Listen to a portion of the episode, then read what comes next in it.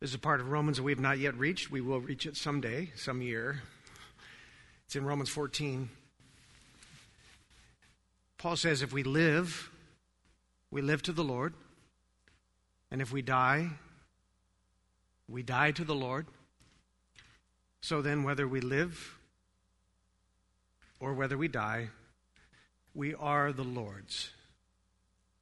For to this end, Christ died and lived again, that he might be the Lord of both the dead and the living.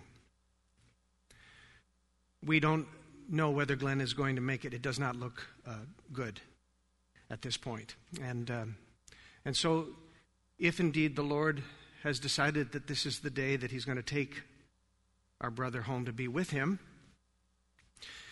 we are the only ones that are going to be shocked and mournful about this. I was thinking about it.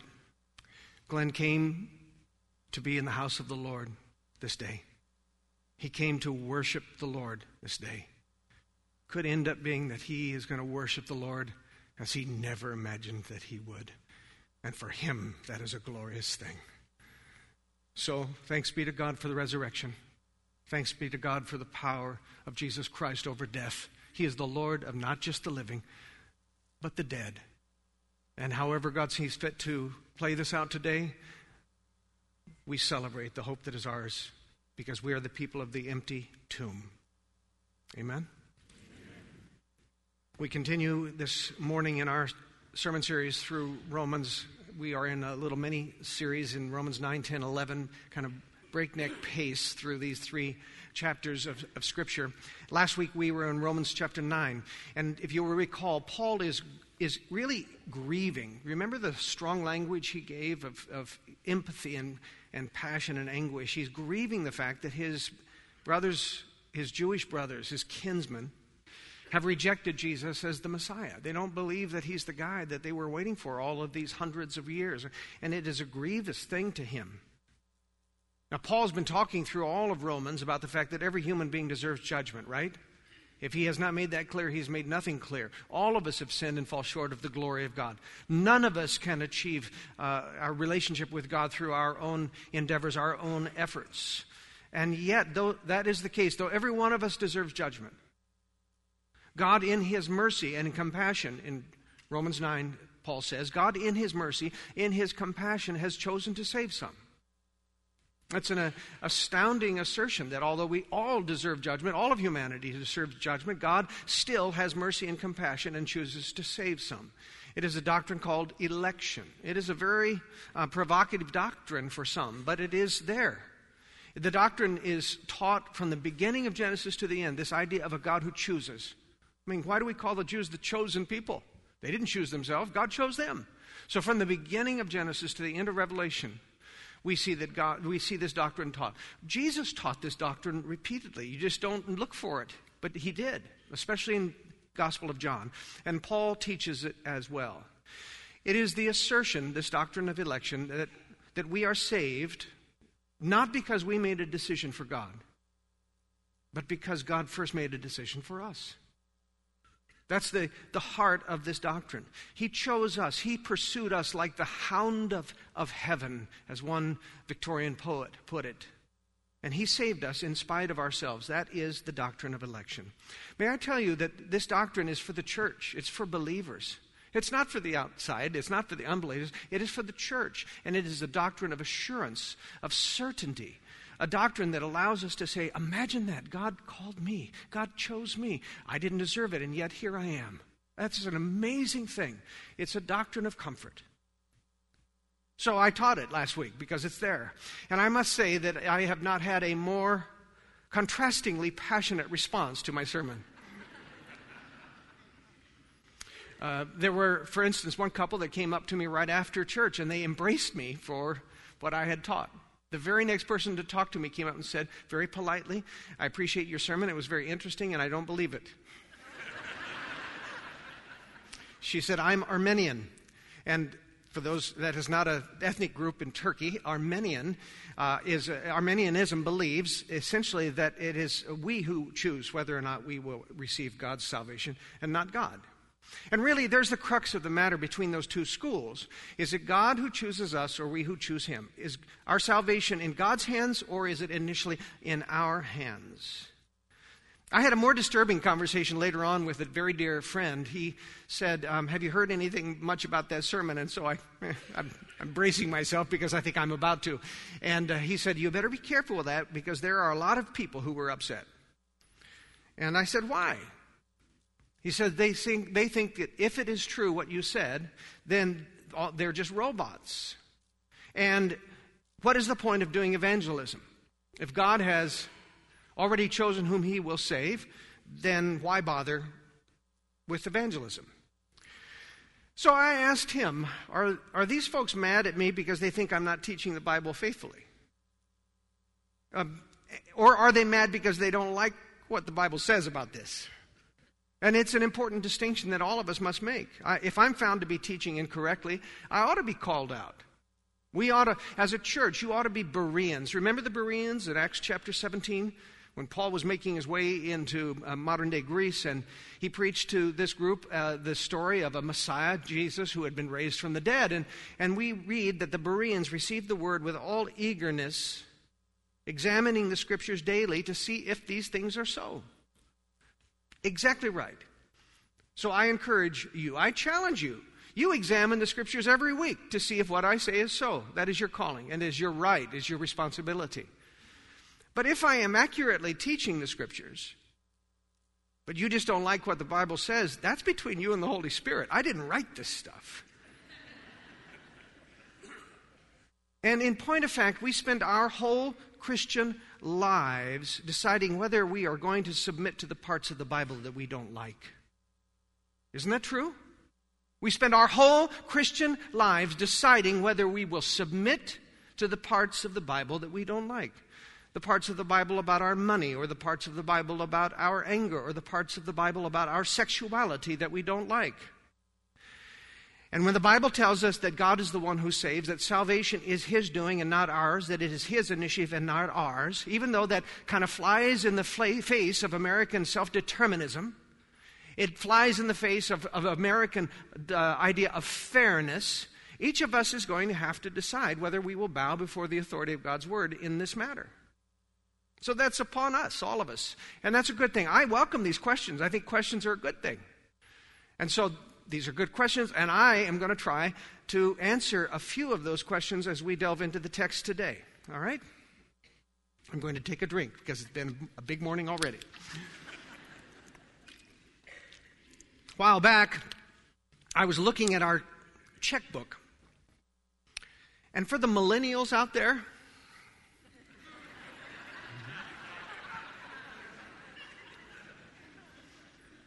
A check is a piece of paper that you sign and magically it becomes money. I noticed that there were several checks missing in the book and they had not been entered in the register. And since I'm the one that balances the checkbook, I was irritated at the person who had done it, which was Cindy. So I tromped into her with my book in hand and thrust it in front of her and said, Explain what's going on here. She didn't say a word. She took the checkbook, she turned the register to the next page. Ha ha!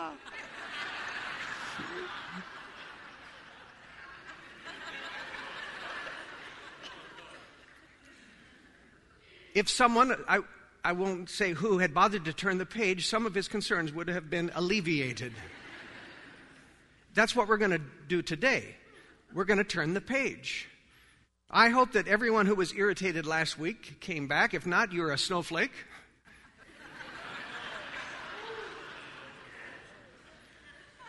And I believe many of the concerns will be alleviated because, as I said, chapter 9 and chapter 10 must be taken together. It's too much to preach in one sitting, but they must be taken together. I talked about them last week. Like chapter 9 is a, one piece of bread, chapter 10, another piece of bread, and right in the middle is a piece of ham, and all of it is taken together. And then someone pointed out a ham sandwich for a Jewish apostle.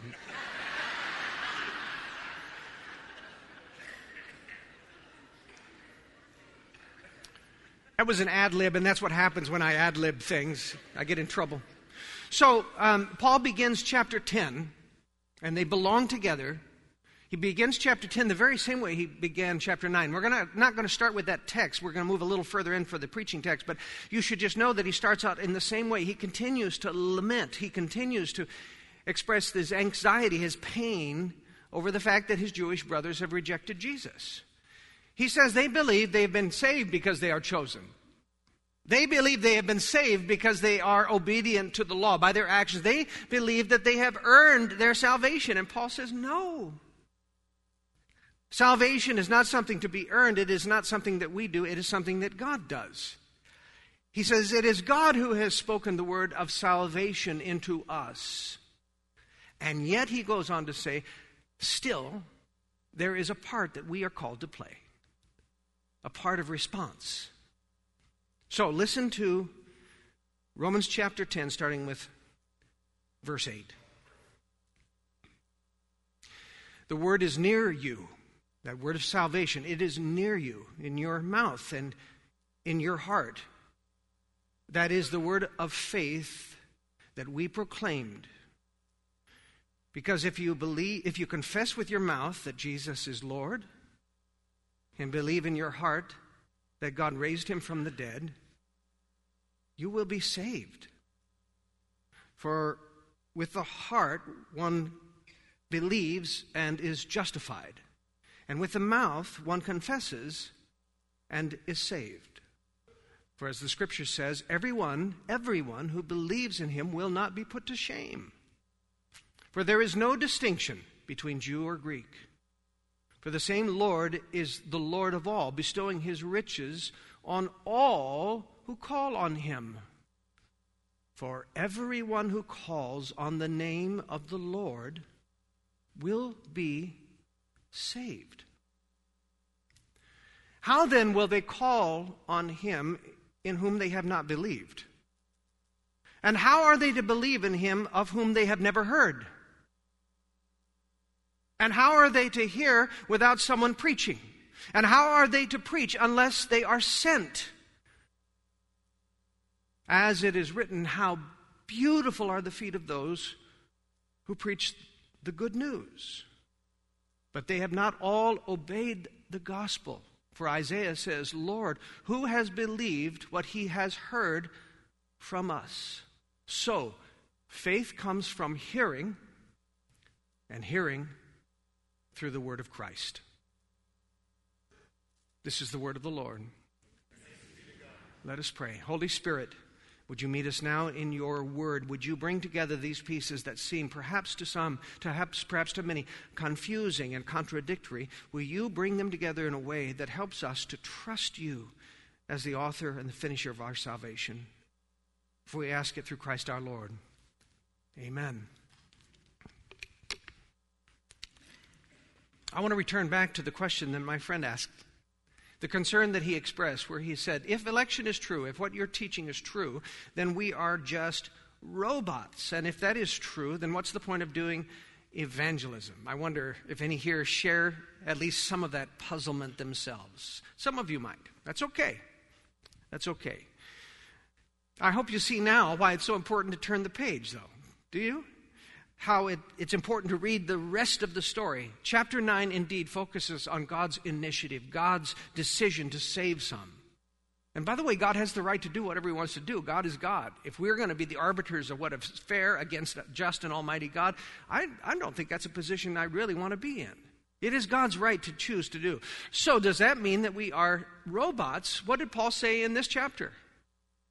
Give me one word with two letters. No, right. Paul says, no, absolutely not. God does indeed give us a part to play in this, this redemptive plan.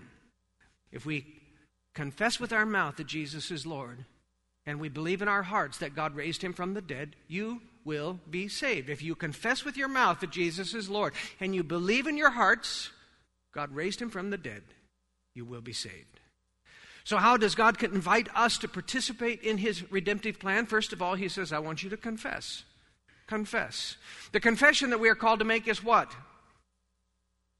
What is the confession that he lists there? If you confess with your mouth that Jesus is Lord.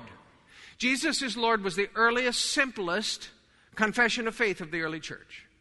And we find it again and again. Jesus is Lord is what they confessed in the early church. And this three word confession was actually very simple and very radical, outrageous in some ways. Because what you were saying when you said Jesus is Lord is you were saying Jesus is God. He is the sovereign. It was the same language that used to speak of God. He is the ruler uh, not only of your life, but of over all things. This was a dangerous thing to do also in Rome, in the Roman Empire, when you were called to declare that Caesar was Lord. Christians couldn't do that either. So Jesus is Lord. Jesus is the only Lord. And of course, to Paul's Jewish listeners, it would have been blasphemy to suggest that this man born in Bethlehem, who lived in Nazareth, Jesus of Nazareth, this man was in fact divine. He was the God, he was God in the flesh. But that is what Paul taught. It is what the early church believed. It's what the church today still believes, the true church, it still believes. To confess that Jesus is Lord is to say that King Jesus is the ruler, the sovereign over every aspect of my life. And not only my life, but all lives. All of creation, all of eternity, Jesus is the Lord over that. It is still a radical confession of faith. Lots of people want Jesus as Savior. Who wouldn't want Jesus as Savior? Who wouldn't want someone who's willing to take away our sins? Who wouldn't want someone who's willing to hang as a proxy on the cross in our behalf so that we don't have to pay the price of our own rebellions? We like the idea of Jesus as Savior. We're just not so keen on the Lord part. We would really like our prayer of confession to be Jesus, I want you to be the Savior of my life so that I can be the Lord of my own. I, I, invite you to save me so that I can continue to live the way that I want to live. That's my prayer. And many of us live out our lives exactly that way, whether we pray it or not. We want Savior, we don't want Lordship. Because we still want to be the Lords of our own life. It's the first sin, and it continues to this day. So, this first essential confession of faith, it must be to surrender the control of our lives over to the Lord. And it was problematic for first century Jews. It's problematic for 21st century Americans too, but tough toenails. It is a non negotiable. Jesus is Lord. If you confess with your mouth that Jesus is Lord and believe in your heart that God raised him from the dead. There are other things, obviously, that we come to believe and we consider to be essentials of Christian doctrine. But right here is the, it's the linchpin of the whole thing. The confession, the belief that Jesus Christ rose from the dead. That's what we're going to celebrate in two weeks at Easter. It's what, by the way, we celebrate every Sunday. That's why we moved the Sabbath to Sunday, because that was Resurrection Day, and the Christians wanted to celebrate their worship on the day of Jesus' resurrection. So every Sunday is Resurrection Day, every Sunday is Easter. I remember when we were still in a former denomination that will remain unnamed. It's kind of like Prince. I mean, we're not going to name it. But um, I was seated at a table of 13 presbytery leaders at a time when we were in some turmoil as a presbytery between the liberals and the conservatives. And we were trying to figure out how shall we live together? How shall we work together? And we were talking about maybe it's by doing things together. And I said, mission arises out of conviction. Let's start with what we believe in common. Let's, let's figure out what it is that we share in belief, and let that be the core of what we do going forward. So I said, How about this one? How about the bodily resurrection of Christ? 13 of us around here. Surely we can affirm together the bodily, bodily resurrection of Jesus. I still remember to this day how shocked I was to discover that of the 13 people around that table, three of those pastors could not affirm the bodily resurrection of Jesus Christ. I just saw some of you sit back in complete shock. Imagine how I felt. I remember thinking at that moment, we are done. We are done. We cannot be in a denomination where it is possible for a pastor of that denomination to not affirm the single most important confession of the historic Christian church. For me, that was the beginning of the end of that relationship. There are many things upon which we can disagree as Christians, including the doctrine of election, by the way. That is not a salvation issue. But if you do not believe in your heart that God raised Jesus Christ from the dead, you do not believe the foundational truth that makes one Christian, period. But if you do, If you confess that Jesus is Lord, and by confession I don't mean just lip service, if you speak the true confession of faith, if you believe in your heart that God indeed raised this Jesus from death back to life again and therefore paid for our sins and is the Lord over the dead and the living, as we affirmed earlier today, then what is Paul's promise? If you confess, if you believe, what is his promise? You will be saved. How many of those who confess that Jesus is Lord and believe in their hearts God raised him from the dead. How many of that group does Paul say will be saved? Indeed. All. In fact, he repeats that. It is a litany for three verses in a row. Verse 11 says, Everyone who believes in him shall not be put to shame. Everyone. Verse 12, God bestows his riches on all who call on him. Verse 13, Everyone who calls on the name of the Lord will be saved. Everyone all, everyone will be saved if they call upon the name of the Lord. How many of you have visited the Union Station downtown Tacoma? Raise your hand. If you haven't, you ought to go. It's really quite something. The Chihuly art is beautiful. The glass art is beautiful. It's, uh, they've really restored this old historic building in a beautiful way. But there was a time about 50 years ago when it was actually a station, a train station.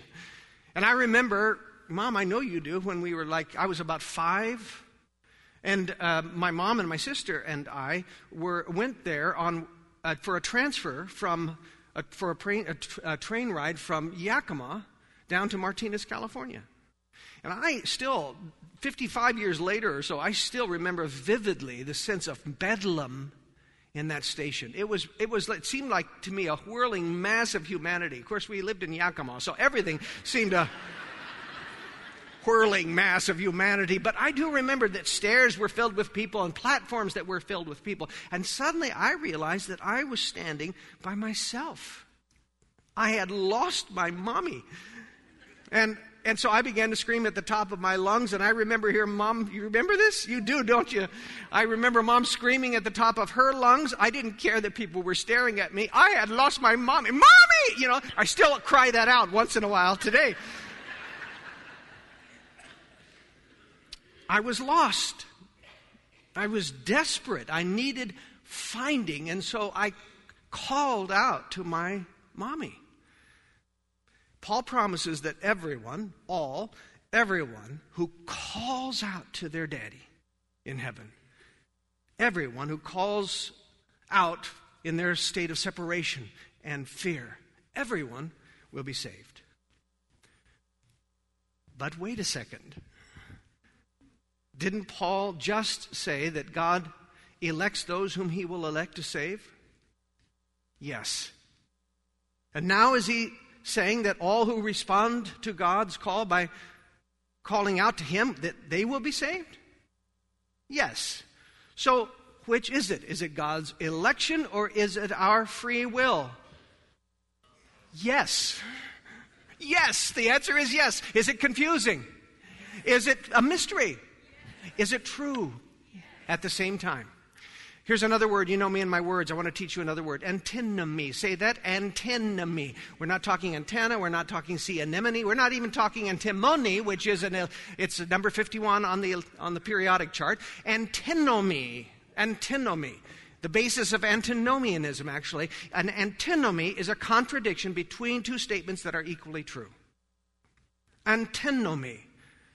And that's what we have here between election and free will a contradiction, a seeming contradiction between two statements that are equally true. So, do we believe, as John writes, that God so loved the whole world that he sent his Son to save us? Do we believe that? Yes, we believe. Do we believe, as Peter writes, that the Lord does not wish that any should perish, but that all should reach repentance? Do we believe? Yes, we believe.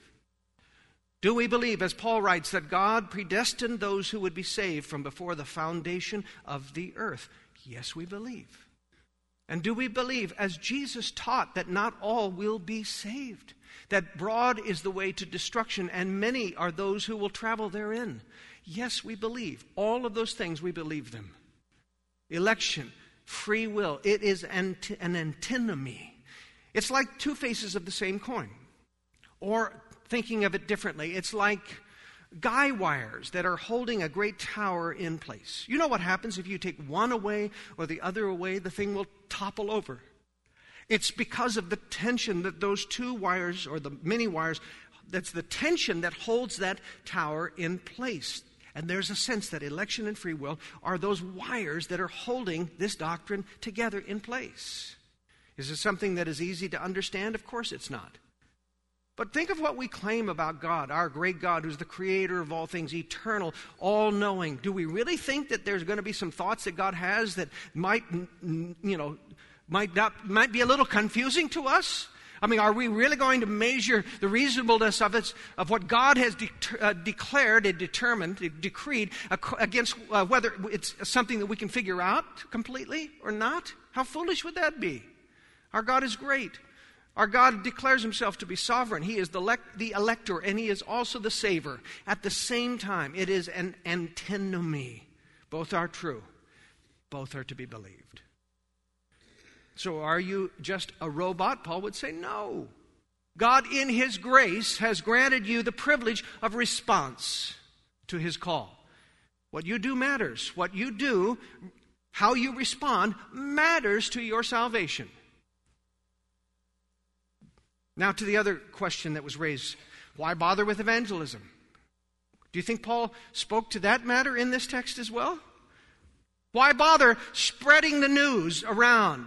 If God is really the initiator of salvation, if it's all in His hands, if He decides who will be saved, then why bother telling anyone at all about Jesus?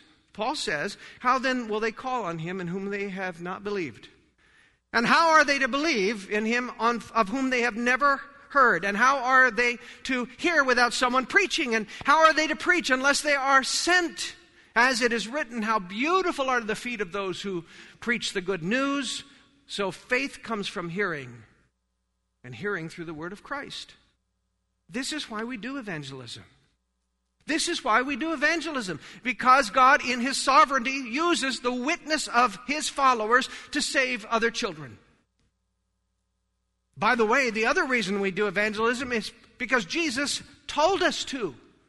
So if you're going to call Christ the Lord, you better be obedient to what we call his great commission. He said, Go into all the world, make disciples of all nations. So we do it because Jesus the Lord told us to do it. We have a privilege and a responsibility to share with others. One of the questions that came out of there, I think, speaks deeply to the heart of who we are as a church. Paul asks, How are they to preach unless they are sent? We need to be ascending people.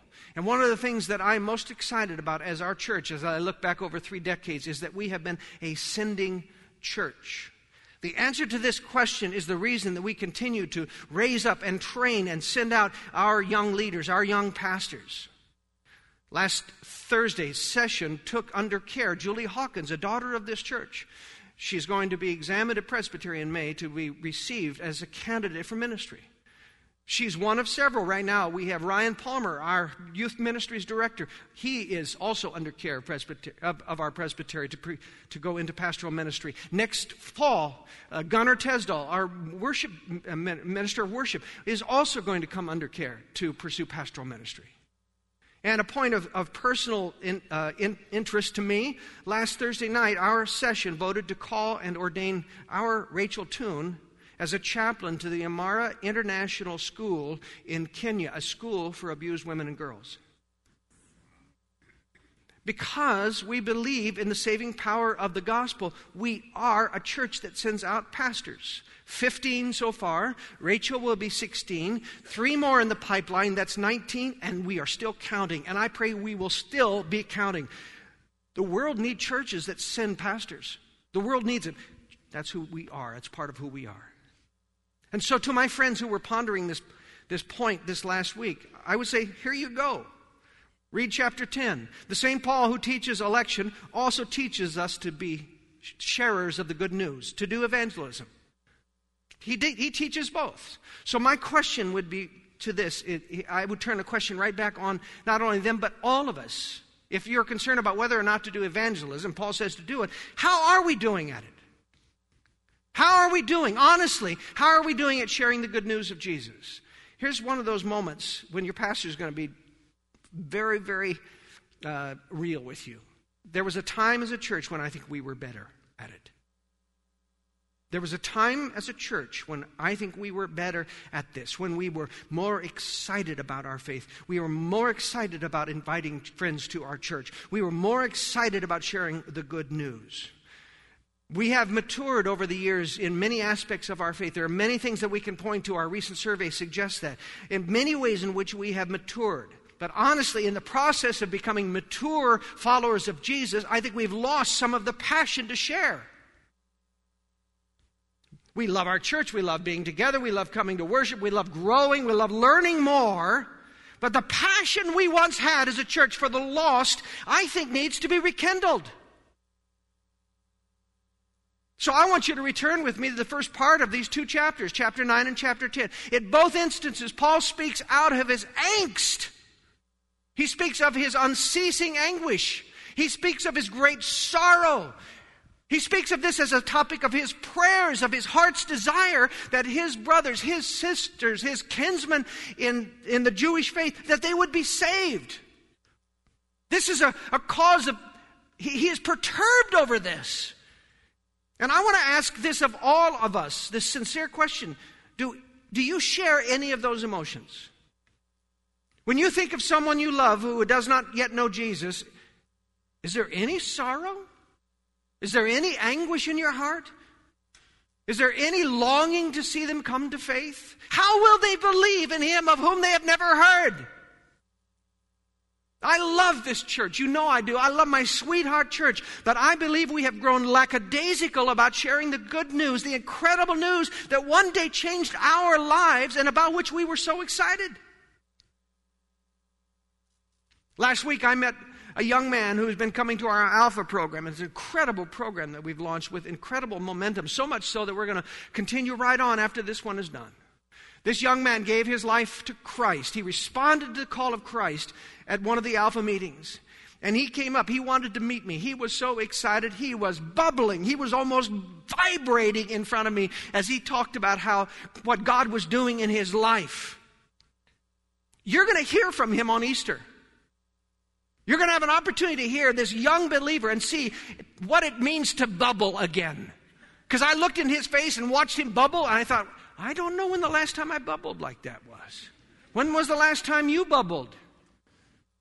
But he is so excited. Could I just say that Easter is the perfect time to rekindle that flame within our hearts and as a church? It's the perfect time to do it. If ever there's a time that your friends are going to tolerate you talking about God, it's Easter. This is our moment. And so I want to invite you to do something that I have set myself to do. Because I, I, I, I, walk with you in this. I don't think that I have been as impassioned as I once was. I'm going to pray every day, Holy Spirit, would you give an opportunity for me to speak to someone about our services that are coming up? And when you do, if you do, give me the courage to offer that invitation. Simple. Simple prayer. Holy Spirit, open up an opportunity for me to speak to someone about Easter and invite them to come. Give me the courage to invite them to come. I'm praying that every day. I wonder how many here would be willing to stick their hand up and say, Pastor Mark, I will join you for two weeks in praying that same prayer. How many would join me in that prayer? Thank you. I'm going to memorize your faces and we're going to talk. You found a brochure. I didn't bring it up with me, but you saw the little flyer that's in there. That's a wonderful, handy thing. Just hand it to them. Say, I don't know if you have a church home, but if you don't, why don't you join us one of these services? It would be better to say, Could I take you? Could I meet you? I will meet you there or I'll take you there. I want this church to return to a place that I think we once held. Uh, you know, when Paul, when John was writing to the Ephesians, he says, "I have this against you: you lost your first love." He says, You're doing everything right. You believe all the right stuff. But he said, You lost your first love. You've lost your passion. You got the spiritual blahs a little bit, Paul, or John said in the Revelation. I want us to rekindle this passion that we once knew. Because there are people who are dying and will spend a Christless eternity unless we bring to them the incredible God, good news that God loves them and is inviting them into relationship. How will they believe in Him of whom they have never heard. Let's do something about this. Let us pray. Lord, how I love this church. I, I love who you've brought together in this community, the, the warmth, the fellowship, the passion. I love the vision that we've had over years together. I also love the way, Lord, that we from time to time take a close look at and say, you know what, we've got to do something better here. I pray, Lord, that this might be one of those moments when we, each of us, takes a very serious personal spiritual inventory and says, when was the last time that I shared my love of Jesus with someone? God, I pray that we would go out this day determined to be obedient to you, to listen to your spirit, not to force the issue, but to look for the opportunities your spirit raises, and then to have the courage to speak. Thank you, God, for saving us. Thank you for calling us. We acknowledge, though, that each of us must respond to that call. And I pray that we will do so in faith, in confidence, in courage. For we pray these things through Christ's sake. Amen.